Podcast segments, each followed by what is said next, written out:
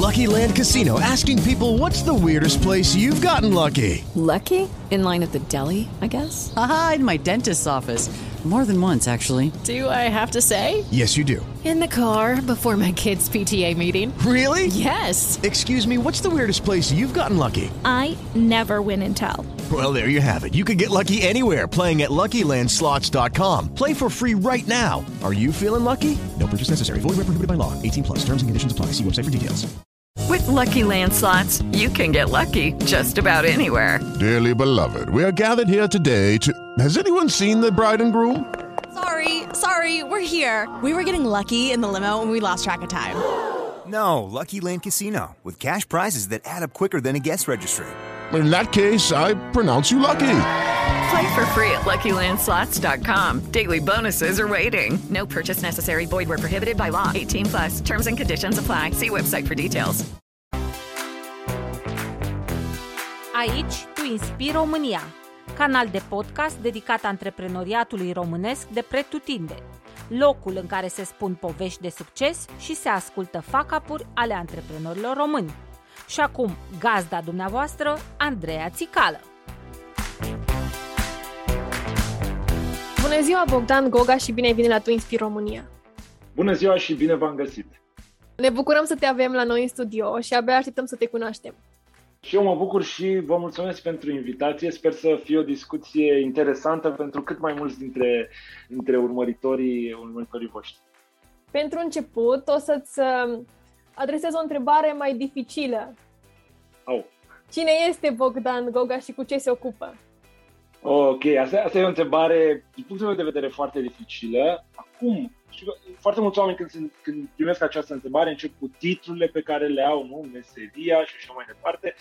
Sunt un om, îmi place să spun ca oricare altul, 32 de ani, extrem de pasionat de ceea ce face, nu m-aș vedea făcând altceva și mai nou am căpătat un nou titlu cu care mă mândresc cel mai mult, am titlul de tată, deci asta mi se pare cel mai tare lucru, cea mai tare realizare.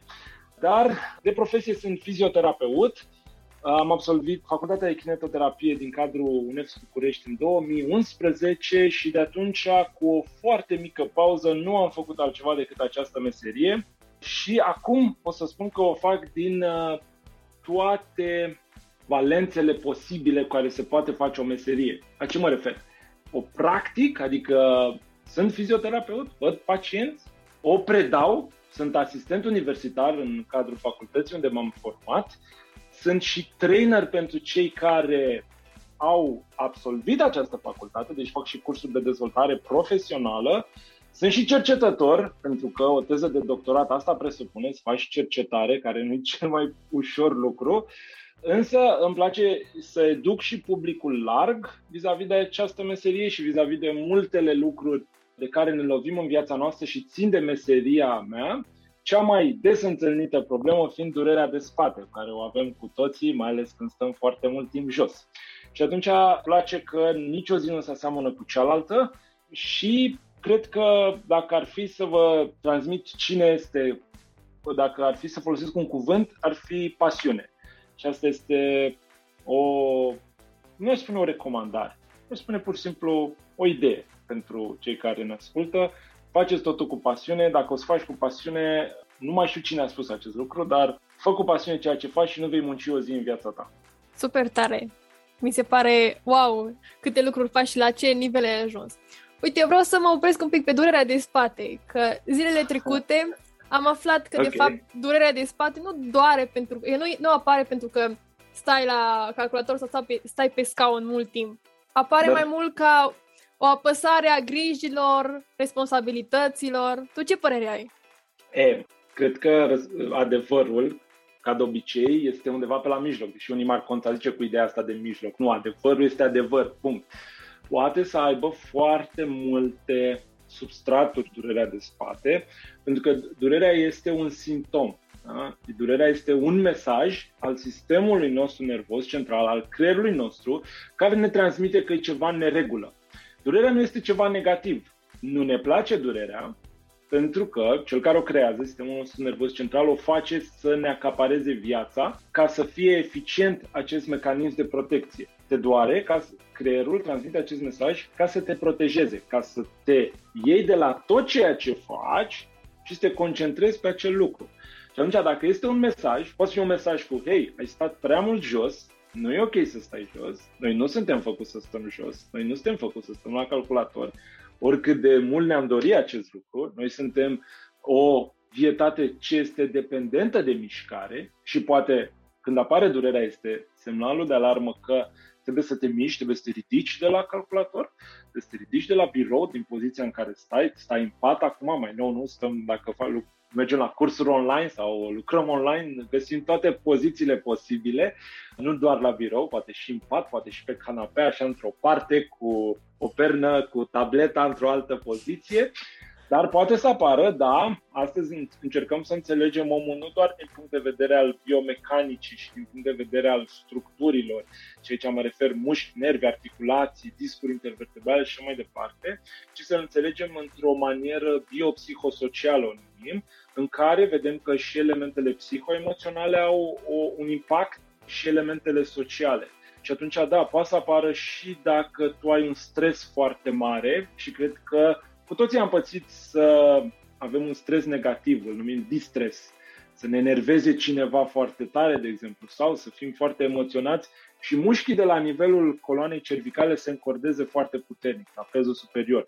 Și de obicei chiar îl palpăm și îl masăm așa un pic și parcă ne facem față mai bine stresului. Și atunci vedem că și acest lucru poate să fie. Dar nu aș pune un egal între cauze, ci cauza este mult mai profundă și trebuie, atunci când apare și durează mai mult de 2-3 zile, trebuie investigată foarte bine durerea de spate, pentru că poate să ascundă și alte, mult mai rar ce drept, dar și patologii mult mai serioase și mai periculoase pentru sănătatea noastră. Da, într-adevăr așa este. Ar trebui să fim mai atenți la noi și la corpul nostru. Ce îți place cel mai mult la ceea ce faci? Îmi place interacțiunea umană, îmi place foarte mult acest lucru. De mic îmi plăcea să ajut oamenii și îmi place că nicio zi nu se aseamănă cu cealaltă. Sunt foarte pasionat și asta am descoperit-o mult mai târziu de tot ce înseamnă anatomia umană, biomecanica și așa mai departe. Și aici, uite, o să fiu sincer, mi-a luat mult timp să accept lucrul acesta, multă introspecție, dar ceea ce fac îmi oferă mie înapoi un grad de atenție. Și cred că de mic eram așa, îmi plăcea atenția, dar cred că nu, nu o conștientizam sau nu o înțelegeam exact, această nevoie, pe care acum reușesc să-mi o satisfac prin aceste lucruri. Adică dau ceva, dar și primesc. Și asta uh, să o spun cu toată sinceritatea. Nu o văd ca pe un lucru negativ, că ai spune, ok, dacă ești uh, egocentrist, nu? dacă ești, uh, ai anumite varietăți spre narcisism, sunt deja niște defecte. Dar un, un om foarte inteligent din viața mea m-a învățat că defectele sunt calități duse la extrem. Și atunci dacă tu te poți descoperi bine pe tine și poți să înțelegi, bun, ăsta sunt eu, astea sunt nevoile mele, atunci cred că poți să faci ceva foarte bun și să găsești, vezi, cum uh, spun eu că am avut norocul și șansa să găsesc lucruri în viața mea care să satisfacă și acele nevoi, dar și să faci ceva bun pentru restul oamenilor. Pentru că la finalul zilei, din punctul meu de vedere, cel mai bine se transpune în ideea asta un citat al lui Martin Luther King, care a zis la finalul zilei contează ce ai făcut tu pentru ceilalți. Și în jurul acestui uh, citat, să spun așa, se învârte și faptul că ai deschis uh, centru medical, terapie pentru mișcare? Da, ce să spun, eu făceam această profesie, în acel moment, în 2014 se întâmpla, lucram uh, în cel mai mare spital al țării, în Spitalul Fudeni, am deja o experiență, îmi plăcea ce făceam acolo. Să spun sincer, nu știu exact de ce am deschis centrul. Acum, dacă este să discutăm cu mulți antreprenori și cu, cu toții spun că sau mulți dintre ei spun că au avut o viziune, vreau să schimbe lumea și lucruri de genul. Probabil că și asta e în cazul meu, dar cred că faptul că și alții aveau, cred că mi-a, m-a făcut și pe mine să-mi doresc acest lucru. După aia, poate îmi plăcea ideea și cred că am vrut să încerc. Am avut uh, curiozitatea necesară să încerc. Uitându-mă înapoi, eu în general ca, ca om mereu m-am aruncat cu înainte. Adică am fost la modul, hai să facem și vedem după aia ce-o fi. Lucru care în antreprenoriat nu e cea mai bună idee, sincer, și de aceea mă bucur acum, uite, că există foarte multe discuții de genul. Există uh, cursuri antreprenoriale. De exemplu, noi la, la, la Universitatea Națională de Educație Fizică și Sport au cursuri opționale de educație antreprenorială care te poate învăța. Adică eu când am deschis uh, cabinetul, nu aveam niciun habar ce înseamnă plan de afaceri, uh, EBITDA, ce, ce erau lucrurile astea, impozit, da? Și toate chestiile astea. Deci nu aveam niciun pic de habar despre lucrurile astea, să spun, spun sincer, că ar trebui să ai și tu, când deschizi chiria pe mai multe luni, uh, ar trebui să te gândești uh, la o pâlnie de clienți, da? la um, un sistem de marketing, la un management. No. Eu m-am gândit că dacă sunt un bun profesionist, asta era părerea mea atunci, că dacă ești un bun profesionist, automat și deschizi un business în domeniul tău de expertiză, atunci acel lucru va merge. Timpul după mi-a arătat că nu-i chiar așa, contează să fii un bun profesionist, nu spune nimeni nu, dar după aia e altceva. Da? Antreprenoriatul e total altceva. Nu există egal între bun profesionist, bun antreprenor, dar cred că le poți face pe amândouă, însă cu, cu mult efort. După lucrurile au, au escaladat și am ajuns astăzi uh, să nu mai fiu singur, să am o echipă, să trebuiască să învăț ce îmi presupune lucru în echipă, pentru că, vezi tu, narcisistul din mine era foarte greu să lucreze cu alții într-o echipă, dar uh, uh, mulțumesc că am învățat acest lucru făcând sport. În, uh, până la 18 ani am încercat să... Am încercat, ăsta e cuvântul, să ajung fotbalist, ăsta era visul meu în liceu. În liceu nu vedeam alte lucruri și asta acolo am mai m-am învățat ce înseamnă leadership-ul, ce înseamnă să fii într-o echipă, să nu fie atenția doar asupra ta, deși acum înțeleg de ce nu mă simțeam foarte confortabil în echipă, pentru că eu nu, nu eram cel care dădea goluri, deci nu primeam cea mai mare atenție și mereu încercam să ies în față cumva. Dar cam, cam asta e pe scurt așa povestea, după care sunt mulți, multe nopți nedormite, locuri în care am dat cu capul și așa mai departe. Cu ce alte provocări te-ai confruntat? Cred că una din cele mai mari provocări a fost să conștientizez și să accept și să învăț să conviețuiesc cu oameni care nu văd la fel lucrurile ca mine. Și să, să înțeleg că dacă nu ești de acord cu mine, nu înseamnă că ești împotriva mea. Asta e o problemă în general a poporului român, că dacă nu suntem de acord, înseamnă că ai ceva cu mine să învăț să ascult și părerea celuilalt și să-l implic și pe celuilalt, pe celălalt, lucru care vine, vine foarte greu. Când uh, tu ai o viziune, ai o misiune, ai niște valori și ei oameni în echipă care, bine, ți se spune, ok, oamenii trebuie să se să vină să îmbrățișeze viziunea, misiunea, valorile tale, așa este, dar după aia când, când intri în lucrurile mai în profunzime, mai ales când vorbim de o profesie liberală, cum este cea pe care eu o practic, atunci fiecare are părerea lui, fiecare are viziunea lui și e greu la, la început să accept lucrurile astea, e greu și acum, sincer. și poate să mă asculte colegii din, din echipă. E greu, e greu și acum, asta este o, o, o reală provocare.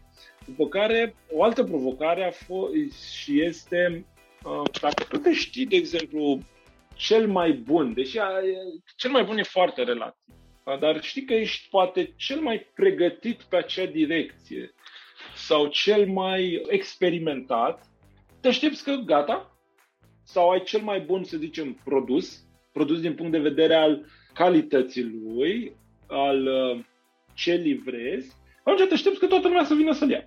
Și devii foarte frustrat când vezi că clienții iau alt produs care tu știi că nu e la fel de bun ca al tău, dar poate ei au avut un ambalaj mai strălucitor.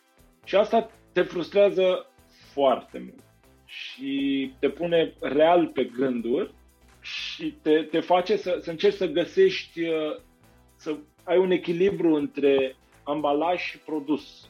Și cum ai reușit să scapi de frustrarea aceasta?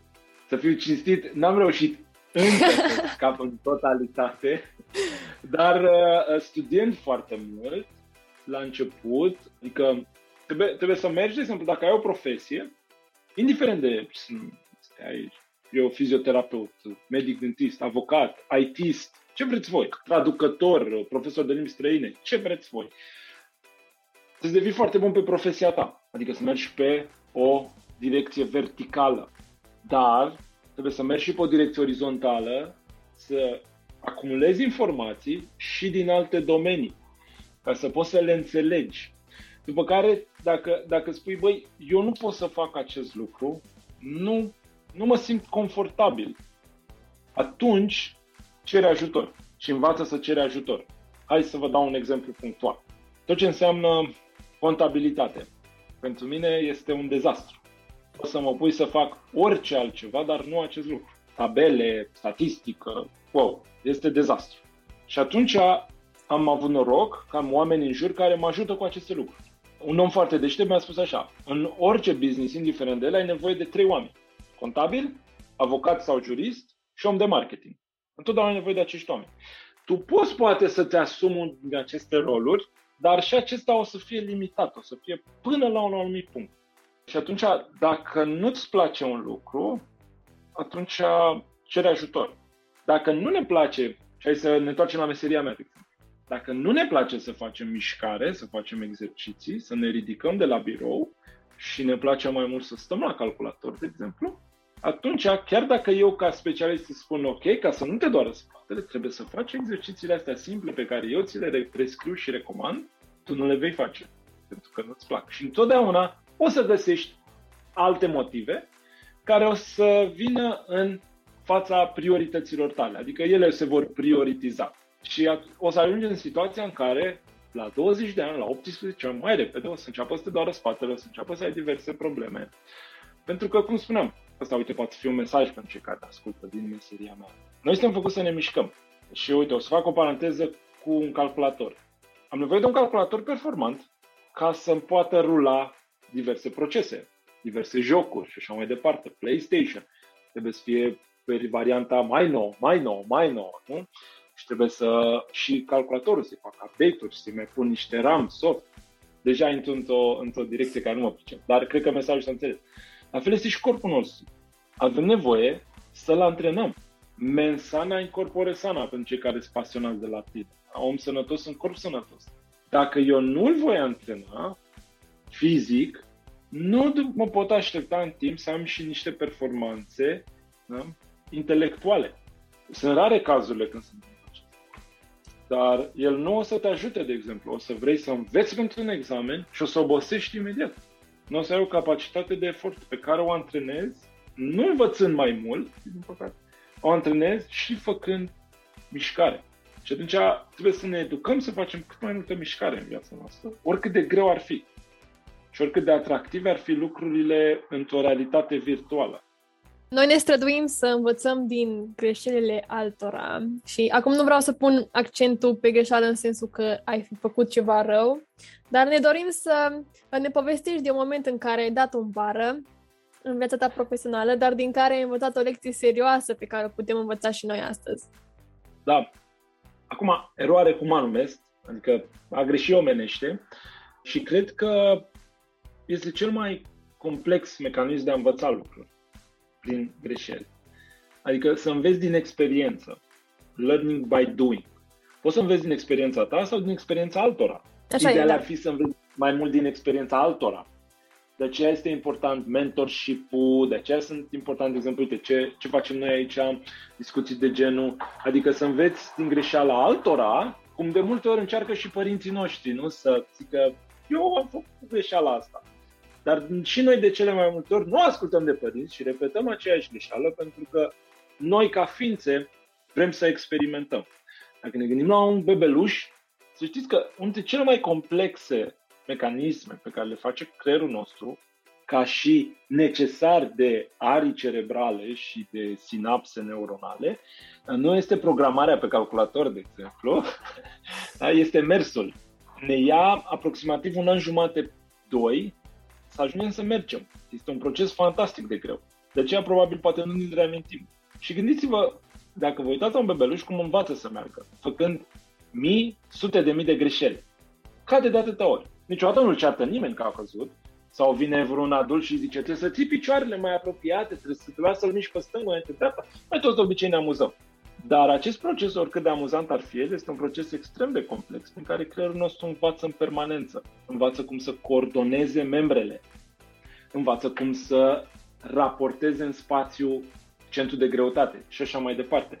Și atunci, vedeți, dacă noi învățăm prin greșeli să mergem, care e un proces mega complex, atunci poate asta să fie ideea. Greșeli, acum, uite, sincer, nu vine în minte vreo greșeală, dar cred că am pierdut foarte multe lucruri în viața mea, vorbind înainte să gândesc. Asta e un, e o chestie foarte dură. Adică eu mereu vorbeam și eram...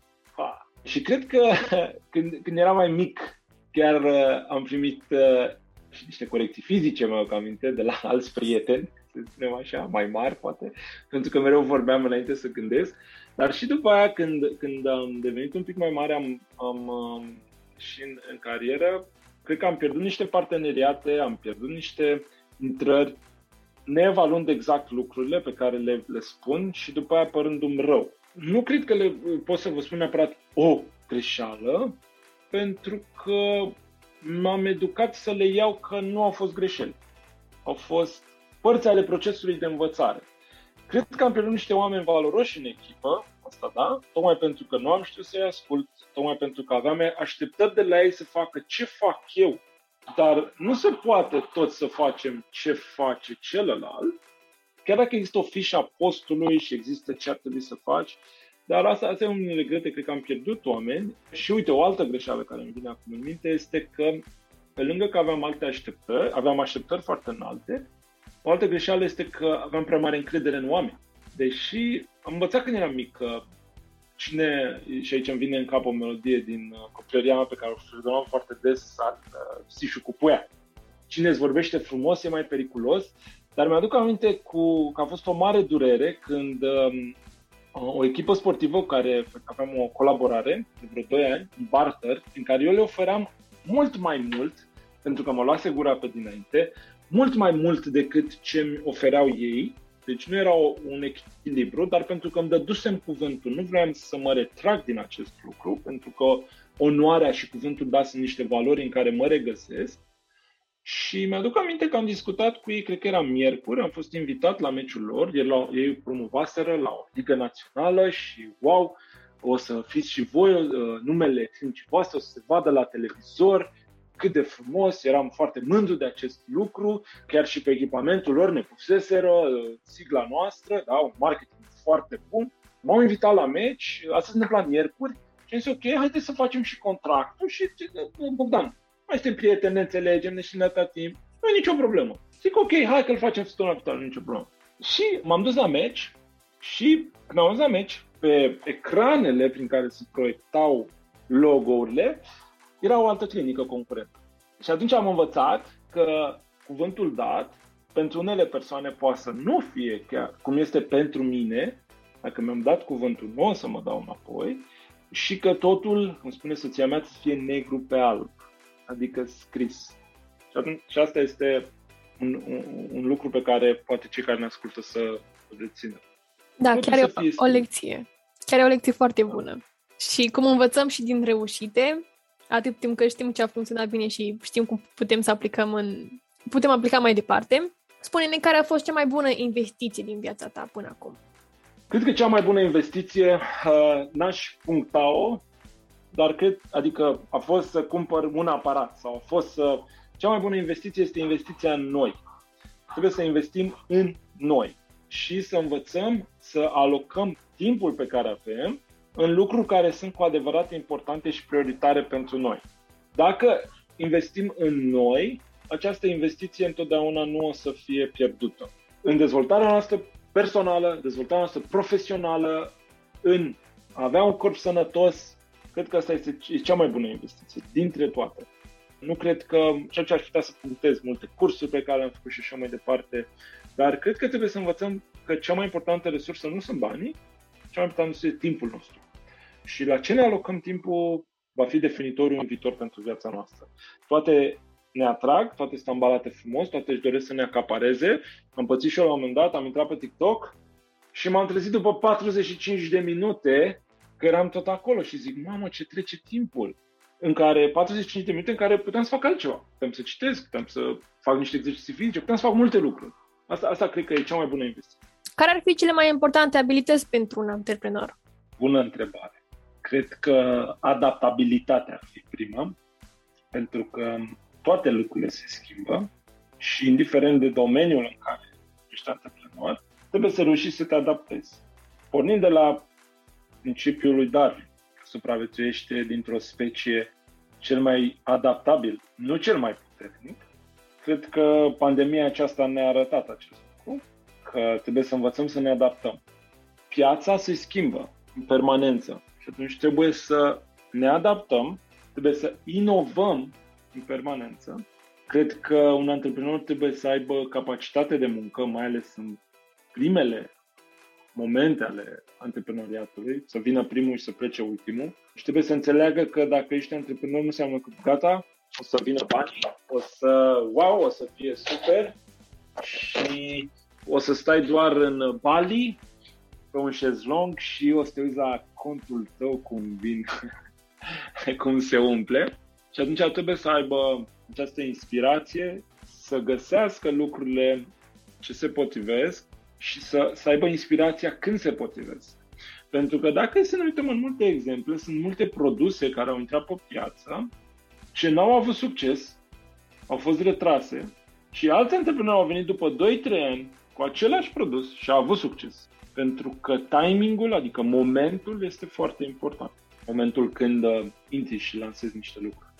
Trebuie să aibă putere de muncă. Dacă nu, nu muncești, nu, nu o să iasă.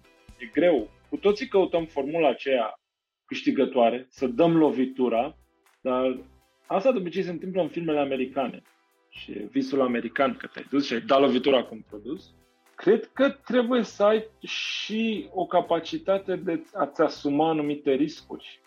Pentru că nu ai un salariu ce vine constant, cum e dacă lucrezi, dacă ești angajat. Că la finalul lunii, de bine de rău, eu trebuie să primesc uh, salariul și cred că trebuie să aibă capacitatea de a face față la stres. Pentru că după aia, bun, riscăm, dar dacă ne doboară stresul, asta nu, nu, nu o să ajungem. Și dacă, dacă tu ești omul care preferă comoditatea, preferă comoditatea la modul, nu vorbim aici de o comoditate fizică, ci vorbim pur și simplu de ideea de sunt mai împăcat eu cu mine dacă știu pe ce mă bazez luna aceasta și știu că lucrurile vin constant, atunci nu ar fi chiar uh, indicat antreprenoriatul din punctul meu de vedere pentru o persoană de gen. Și vezi, asta totul pleacă de la a te cunoaște mult mai bine pe tine. De aceea dezvoltarea personală este importantă. Cred că cam asta ar fi bazele așa. Nu am putea să dăm o definiție a unui antreprenor, dar uh, cred că adaptabilitatea, inovația și, bineînțeles, acum, dorința de a schimba lucruri, dorința de a face lucrurile mai bine și, cum spuneam, de a, de a aduce ceva comunității tale, indiferent de cât de mică sau mare este comunitatea ta. Ce sfaturi ai avea pentru cineva la început de drum? La început de drum, cred că orice om la început de drum trebuie să fie ca un burete, așa, să atragă cât mai multe informații și să încerce cât mai multe lucruri și să caute să facă ceea ce îi place. Dacă îți va plăcea, îi faci. Dacă nu, nu. A avea trebuie să fie o consecință, nu un scop. Nu ar trebui să avem un business sau nu ar trebui să facem o profesie pentru un salariu, pentru o remunerație. Ar trebui să o facem pentru că suntem pasionați de ea și pot să, exemplul meu, putem să derivăm da, din pasiunea pentru meserie, am creat un cadru antreprenorial, dar cred că asta este foarte important. Deși trăim într-o lume materială, în care prima întrebare este câți bani o să primesc, pe ce salariu, despre ce salariu discutăm. A, cred că trebuie să descoperim ce ne place să facem. Și cred că lumea aceasta ar fi o lume mult mai bună dacă toată lumea ar face ceea ce le place. Cum îți dai seama? Păi îți dai seama duminică, seara, de exemplu, dacă duminică ești la modul și zici Aoleu, mâine ar să mă duc la muncă sau mâine ar să fac chestia asta? Atunci e clar că nu prea îți place ceea ce faci. Dacă tu ești, mamă, mâine de-abia aștept să vedem ce facem. atunci cred că e... e ești în zona cea bună. Da, ești în direcția bună. Acum, nu trebuie să ne așteptăm să știm de la început acest lucru. Adică să știm din liceu sau din facultate. Nu. Poate dar trebuie să ai maturitatea să zici, ok, am pornit pe drumul ăsta, dar mie nu-mi place drumul ăsta și nu mă văd făcând aceste lucruri. Bun, retrage-te, începe altceva, nu e nicio problemă. Nu persevera în niște lucruri doar pentru că așa e bine, că așa trebuie, că să, toți trebuie să facem o facultate, că așa e bine, da? sau nu merge în niște direcții pentru că așa vor părinții, sau așa vrea prietenul sau prietena și așa mai departe. Faceți ceea ce vă place. Bine, acum, să-ți facem o paranteză, că am mai spus cuiva acest lucru, zice, mie îmi place doar să stau să mă uit la seriale pe net. Ok. Asta nu. Dar atunci poate poți să găsești să faci ceva de genul. La modul să fii critic de filme, să dai review-uri de filme. Adică să faci tot ceva din acest lucru. Da? Să faci subtitrările pentru Netflix, de exemplu. Înveți engleză și faci subtitrele. Da? Adică întotdeauna trebuie să vezi din ce îți place să faci, să găsești un lucru din care să-și câștigi și existența. Mulțumim, Bogdan Voga, pentru prezența ta la noi în studiul la Twinspire România. Discuțiile cu tine și chiar eu, au... Discuțiile cu tine chiar uh, personal m-au ajutat și sunt convinsă că îi vor ajuta și pe ascultătorii noștri. Da, mă, mă bucur mult. Uh, a fost o discuție interesantă, așa, din, din suflet, pot să spun. Dacă există întrebări, dacă pot ajuta pe cineva, pot, pot să, mă, să mă contacteze, am pagina Facebook sau pe Instagram, fizioterapeut Goga Bogdan și, și cu drag în limita timpului pot, pot să mă împărtășesc din lucruri sau dacă îi pot ajuta, de ce nu. Și să nu uităm să ne menținem în mișcare. Foarte bine spus. Uite, având în vedere că interviul va fi postat uh, chiar în 30 noiembrie și cumva intrăm în perioada asta a sărbătorilor, deci dacă vrei să transmiți ascultătorilor noștri ceva pentru Crăciun sau o urare de Crăciun, acum, acum îmi, vine, îmi vine în minte, am o poză acum câțiva ani cu atenție, atenție de sărbători, atenție la ficat, că stilul românesc este mult pe masă și când nu mai poți, mai vine mama sau mătușa sau bunica cu ceva pe masă, îți mai aduce încă ceva. Și ar trebui să învățăm din chestia asta că echilibru este important în orice domeniu și atunci trebuie să fim echilibrați și ponderați oricât ar fi posibil pentru că avem, avem tendința să facem excese, iar excesele nu sunt bune, atât în, în alimentație, atât în mișcare, dacă fac prea multă, de exemplu, nu o să fie cel mai bun lucru, dar și dacă mănânc prea mult și dacă muncesc prea mult. Trebuie să încercăm să ducem o viață echilibrată. Însă echilibrul este un lucru ce nu putem să-l definim exact. Trebuie să-l găsim la noi fiecare, acest echilibru. Mai mult de atât, sărbători fericite și să rămânem sănătoși, să depășim această pandemie mai bun, mai, uh, mai deștepți, cu soluții mult mai multe. Mulțumim, așa să fie. Dragilor, vă mulțumim că ne-ați ascultat și în săptămâna aceasta. Săptămâna viitoare ne vedem cu un alt antreprenor, un alt om care să ne inspire. Până atunci nu uitați că aveți și aplicația Tu Inspir la dispoziție și acolo puteți să ne ascultați. Până atunci, toate cele bune! Ați ascultat emisiunea From Finish to Start, o producție Eu Gândesc. Nu uitați să dați un like, un share sau subscribe canalului nostru de podcast Tu Inspir România. Pentru mai multe informații, vizitați-ne și pe www.tuinspiromânia.ro